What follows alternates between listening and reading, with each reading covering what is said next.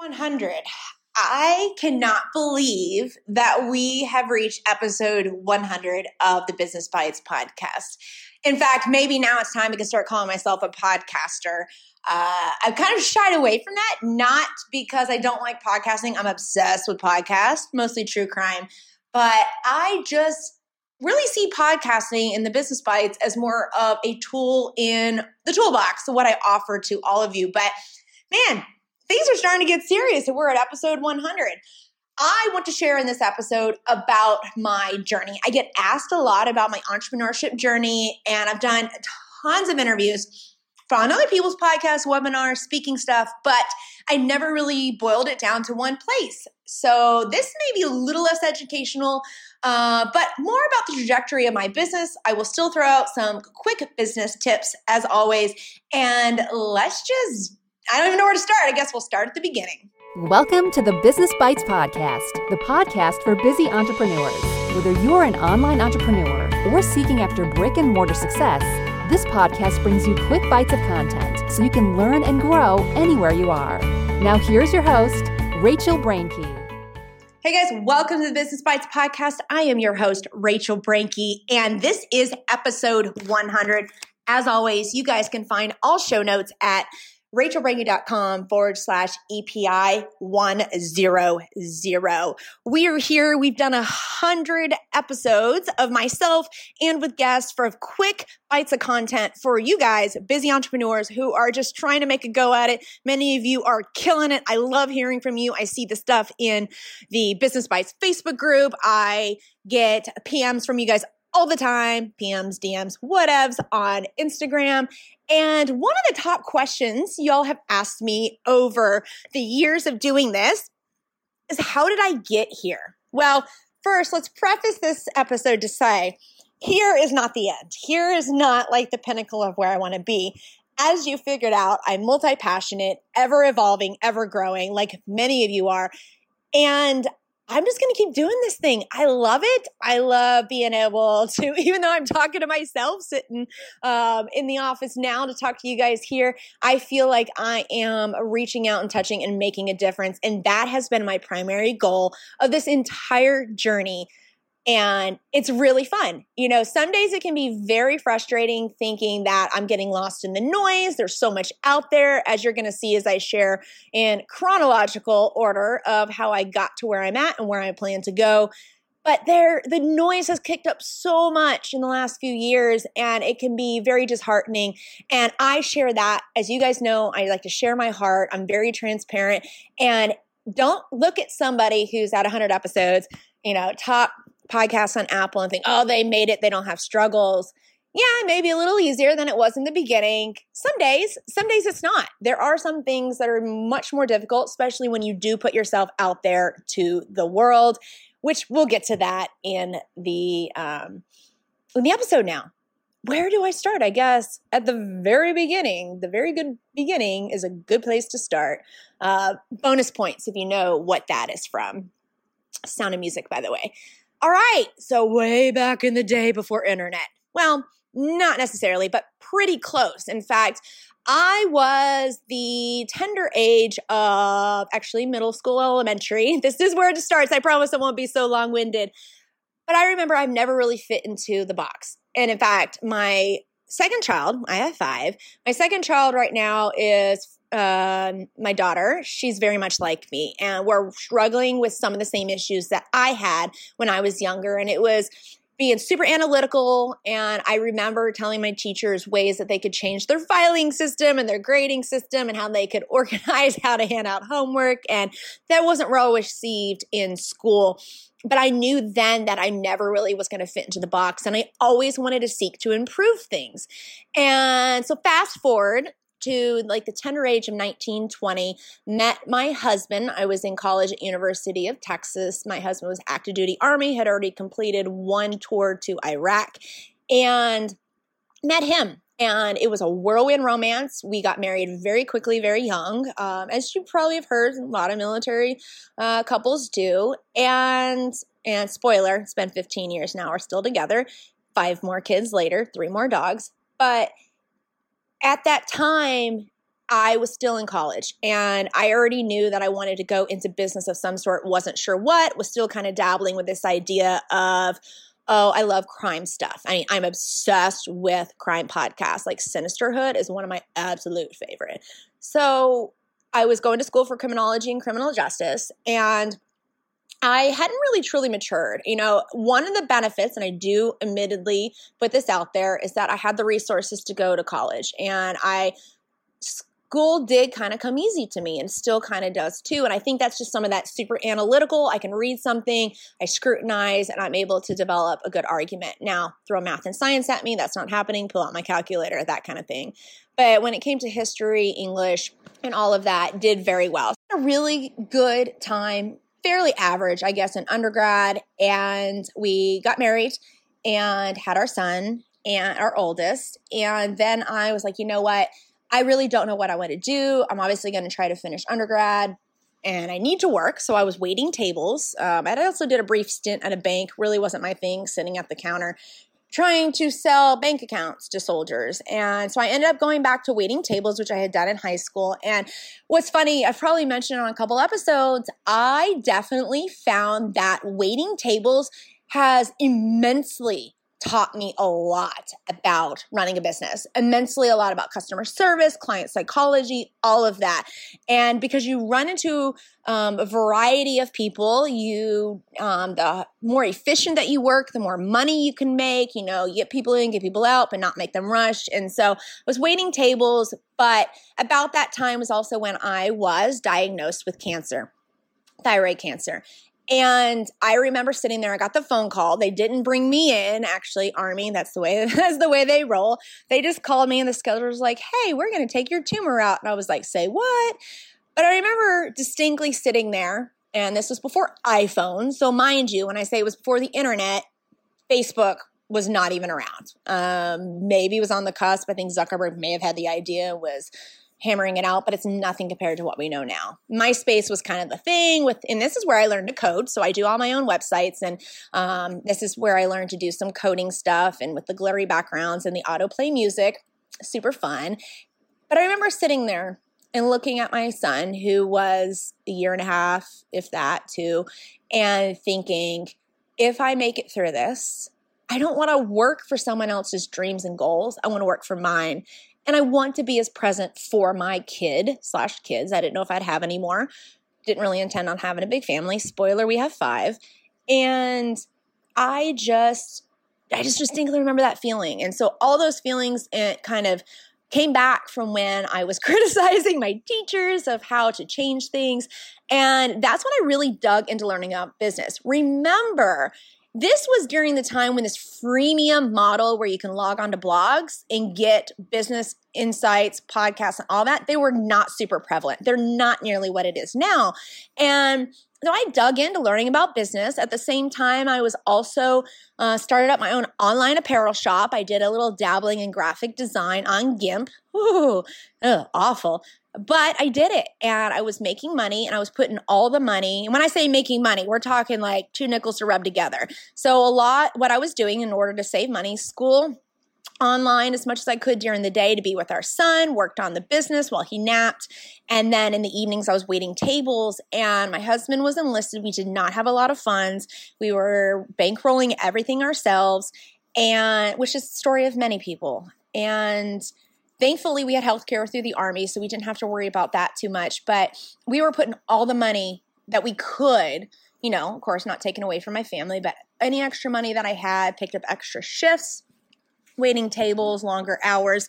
I put that all into the business, into this apparel and learning of business.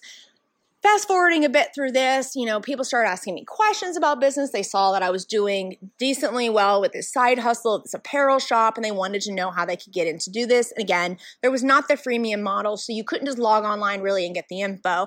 And this is really where I started doing a lot of my blogging. I also decided to go to school and get my MBA during this time, we um, husband was in and out deployed to Iraq and was working full time. I did some time as a government contractor to kind of help pay for the MBA, thinking that a business degree had to be the way, because that's the old school way, right? Had to be the way that I was going to become a successful business owner. I'll tell you guys what, I now things kind of make sense, but at the t- time, honestly, if you don't have a business degree, that's a okay. You don't need to go to business school in order to learn how to run a business. Just doing it and getting to know other people, listening to podcasts like this are definitely the way that you can go about it. So, fast forwarding a few years, I'm trucking along. I'm doing a lot of the blogging, getting to know other people. I'm sharing about how to run a business. And this kind of included the setting up and legal aspect of stuff. And I realized, you know, there's something here. So, let me see about law school. And law school also came about because we had dealt with secondary infertility as a result of my radiation treatments and surgeries from cancer. That's why there's a four and a half year age difference between my first and second son and daughter.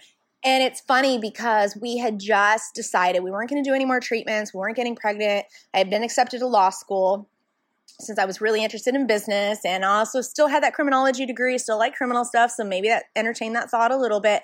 And literally the day after I paid my deposit for law school, we found out we were pregnant with our daughter without any treatments. And so that was incredible. Uh, I still went to law school. I had her the first year. Husband was deployed or gone to training and then was deployed my second year. And then third year, um, I actually, we got pregnant for the third year. So that was number three. And this entire time, I'm still trying to help people run their businesses. I'm learning how to run business on my own. I'm doing blogging.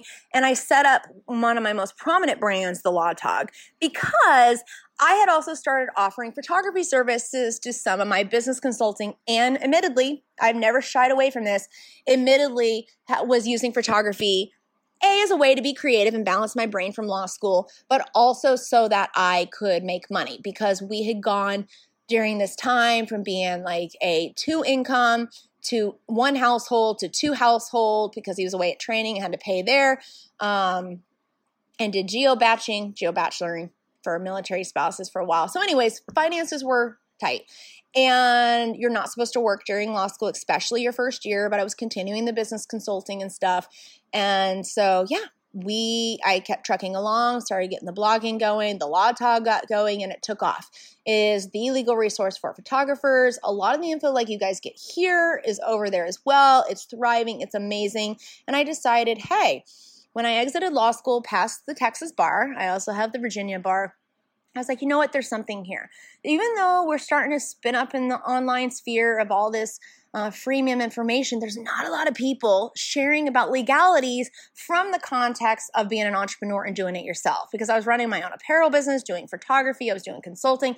And so, as an entrepreneur myself, I understood what a lot of entrepreneurs were going through, but I was also able, with the education, the licensing, and the experience, combine it all together. And that's where a lot of the brands that you see now, the Law Tog for photographers, Fit Legally comes a little later once I started getting active in fitness stuff, and then the business bites under Rachel Brenke, which is me.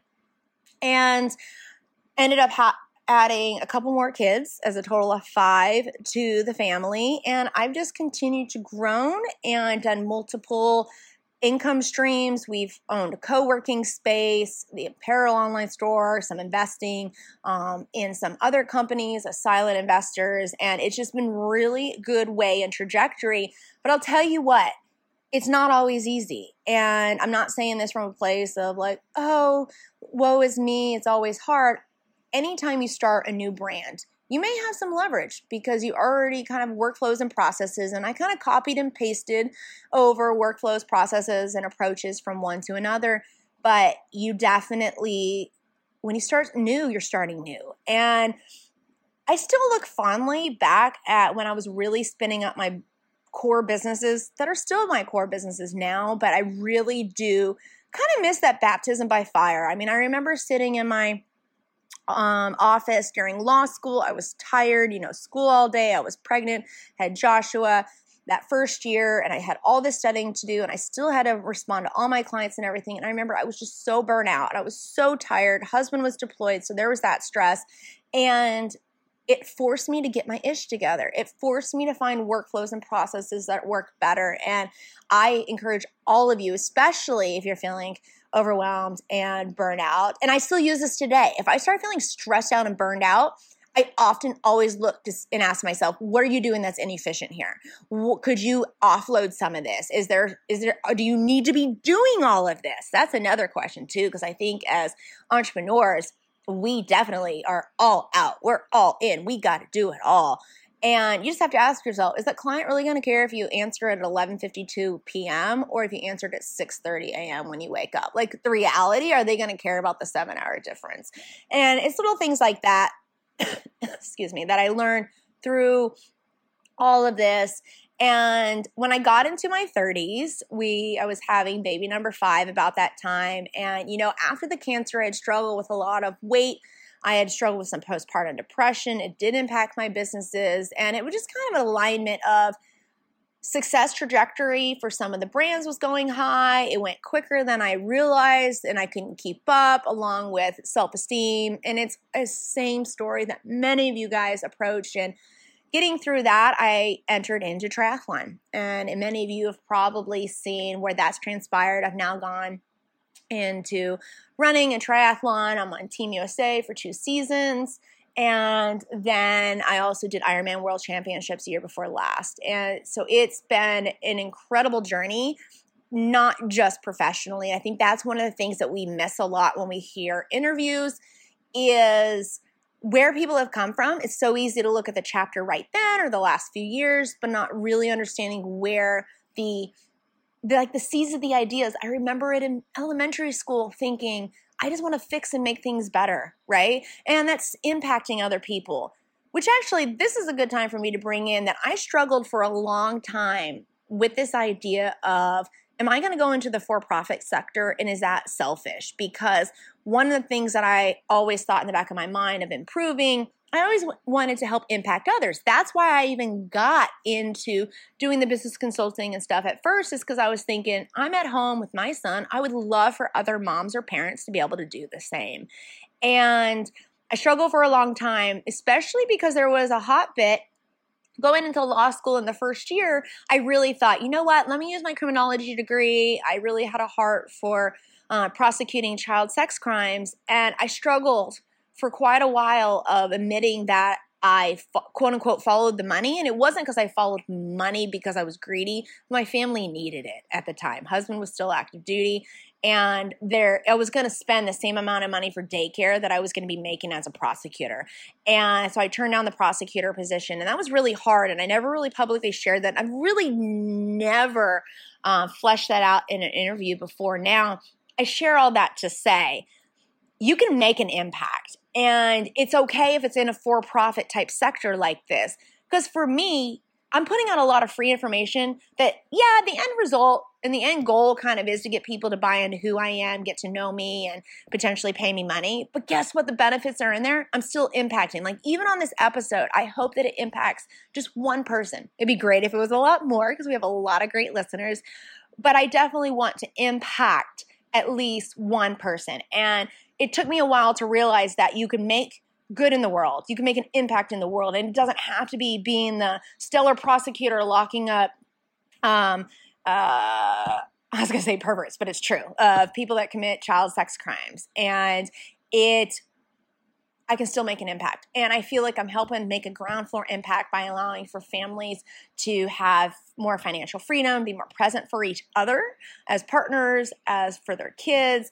Um, and you don't even have to be in that kind of familial structure. It could be anybody at all that wants to have a quality of life. That was one of the big things that my dad has always taught me is he would rather take a cut and pay for a better quality of life. And I took the route of, well, rationally, does it make sense to go only make 40,000 a year and pay 40,000 in childcare and make zero, then what's the point in me missing my kids? To taking the risk of being an entrepreneur. And many of you have taken that. If you're listening to this, you have taken that step.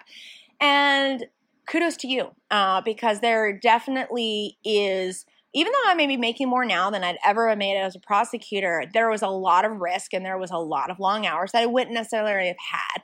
And you can just you see the trade-off with this, right? You can get a quality of life. You just may be trading off different things.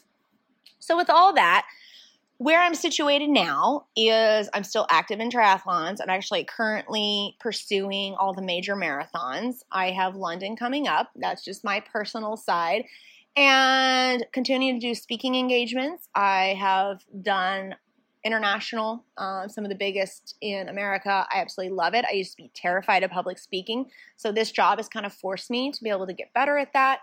And I also own a law firm that sprung up. Um, you know, I'd always been doing since I graduated law school.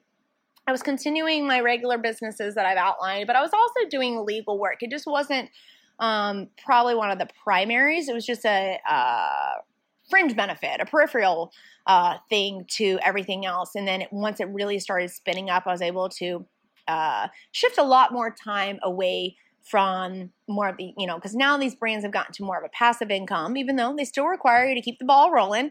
Uh, the big boulder has already been rolling, and it's easier just to do little taps. And so I can focus on legal stuff. And so I did it for a while by myself, and that was fun. And then I got a partner, and we've been doing partner style work for officially two years, but basically three years. And he is now going to be teaching full time at the law school. And I'm going back out on my own, and the entire staff is going with me, and I'm thrilled with that. And now I'm really in a place that I feel like I can serve you guys even better.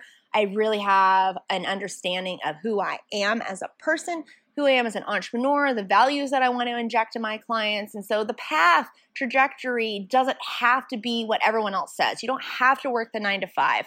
I waited tables. That was the grit and what I needed to do. We sold items that we were not using anymore and stuff around the house and garage sales to put money in to build a business. You can make it happen. It doesn't have to be a trajectory that everyone wants you to conform to. It's going to be up and down. As long as you continue moving ahead, as cliche as that sounds, is what is most important. So there's a lot in there actually that I did not share, but that's really been the general journey that I've taken. Um, I think just as a recap on that, started out just wanting to help others and to improve things and work for myself. So, from a more tangible business standpoint, something that I've realized is you can think of it like Monopoly. This is all a board. I've got my park place or whatever. It's the only thing I could think of. And I've built my hotel. Once I've built that hotel to where it's pretty sustainable and I can develop a team to help maintain it and it doesn't require 100% attention, take what you learned from that, copy and paste it over. I mentioned that earlier. And so that is what I've done. I mean, if you look at the brands, it's nothing novel, it's nothing new. I've just taken a new spin. I identified something in the market that needed done. And then with each brand, it's relatively the same structure. It's all about the messaging and who I'm serving. And so think about that. Maybe you're thinking, oh, you know, there's more people I want to serve. You know what? You can serve people in multiple silos, multiple hotels, multiple industries. You can build it up. And again, understand that if you're coming in and just meeting me, you're just seeing things on like year 15. You're not seeing things from the very beginning. It's not that easy. You have to really be intentional about creating what you're doing, keeping checking analytics, always evaluating. I talk about this formula a lot on this podcast about who you're trying to serve and what your unique selling proposition is for that. And that really is, if there has to be a magic formula, that's the formula. And always keeping yourself in check is the most important thing of this entire journey that I have learned is that if and it's so cliche. We can just post a little pin board here. But if you're not staying true to you, if you're becoming overloaded, if you're come bombarded, you're not happy with what you're posting or what you're doing and you dread doing it, make a daggone change because you're losing time and money when you're not making the change. I know it's more of a risk. You think, man, well, I'm getting some income. I'm making a couple thousand a month. If I make a change, I'm going to lose that. But guess what? You're going to lose more over time. Let's say if you're still sitting here a year from now and you hadn't made the change, you're going to be losing all that potential money you could have made had you made the change because you'd be more effective in whatever it is that you like doing and what you're good at doing. And because I was resistant for a long time in adding on extra brands, I thought if I leave the Law Tog, not leave it, but if I take my eyes off of it, it's going to falter. But you know what? It doesn't. It gets to a point and if you at least you got that big boulder in the beginning, it's hard to get that big boulder rolling. But once it's rolling you have the processes and all the lessons in place, you can just keep tapping it along. I can then look over and start pushing another boulder, but keep one hand just tapping this one. And I think that's the biggest takeaway from my entire journey. And what I kind of have learned um, personally and professionally is to keep myself in check. Make sure that I'm within my limits because I'm also one of those people that doesn't like be put in a box. I don't like having limits, but we all have limits, recognizing, understanding that and knowing that it's also different. The the the grit and the sweat and blood that you're going to have to put in at the beginning is going to be different than the grit and the blood and the sweat that you're going to put in later when you're further along on the journey. Now, I think I've thrown out enough of cliches for you guys, but that's my journey into a nutshell. I'm more than happy to answer any questions or anything about this. This is very super high level. I could talk for hours about all the lessons I've learned, about all the different jobs and that I've had, about working for free, because I do talk about that a couple of episodes, you know, paying your dues, about putting yourself out there. So if you have any questions, please feel free to reach out. And thank you to each of you for helping us get to episode 100. Thanks for joining Rachel on this episode of the Business Bites. For show notes, a list of recommended tools, or referenced episodes, you can find them at businessbitespodcast.com. Until next time.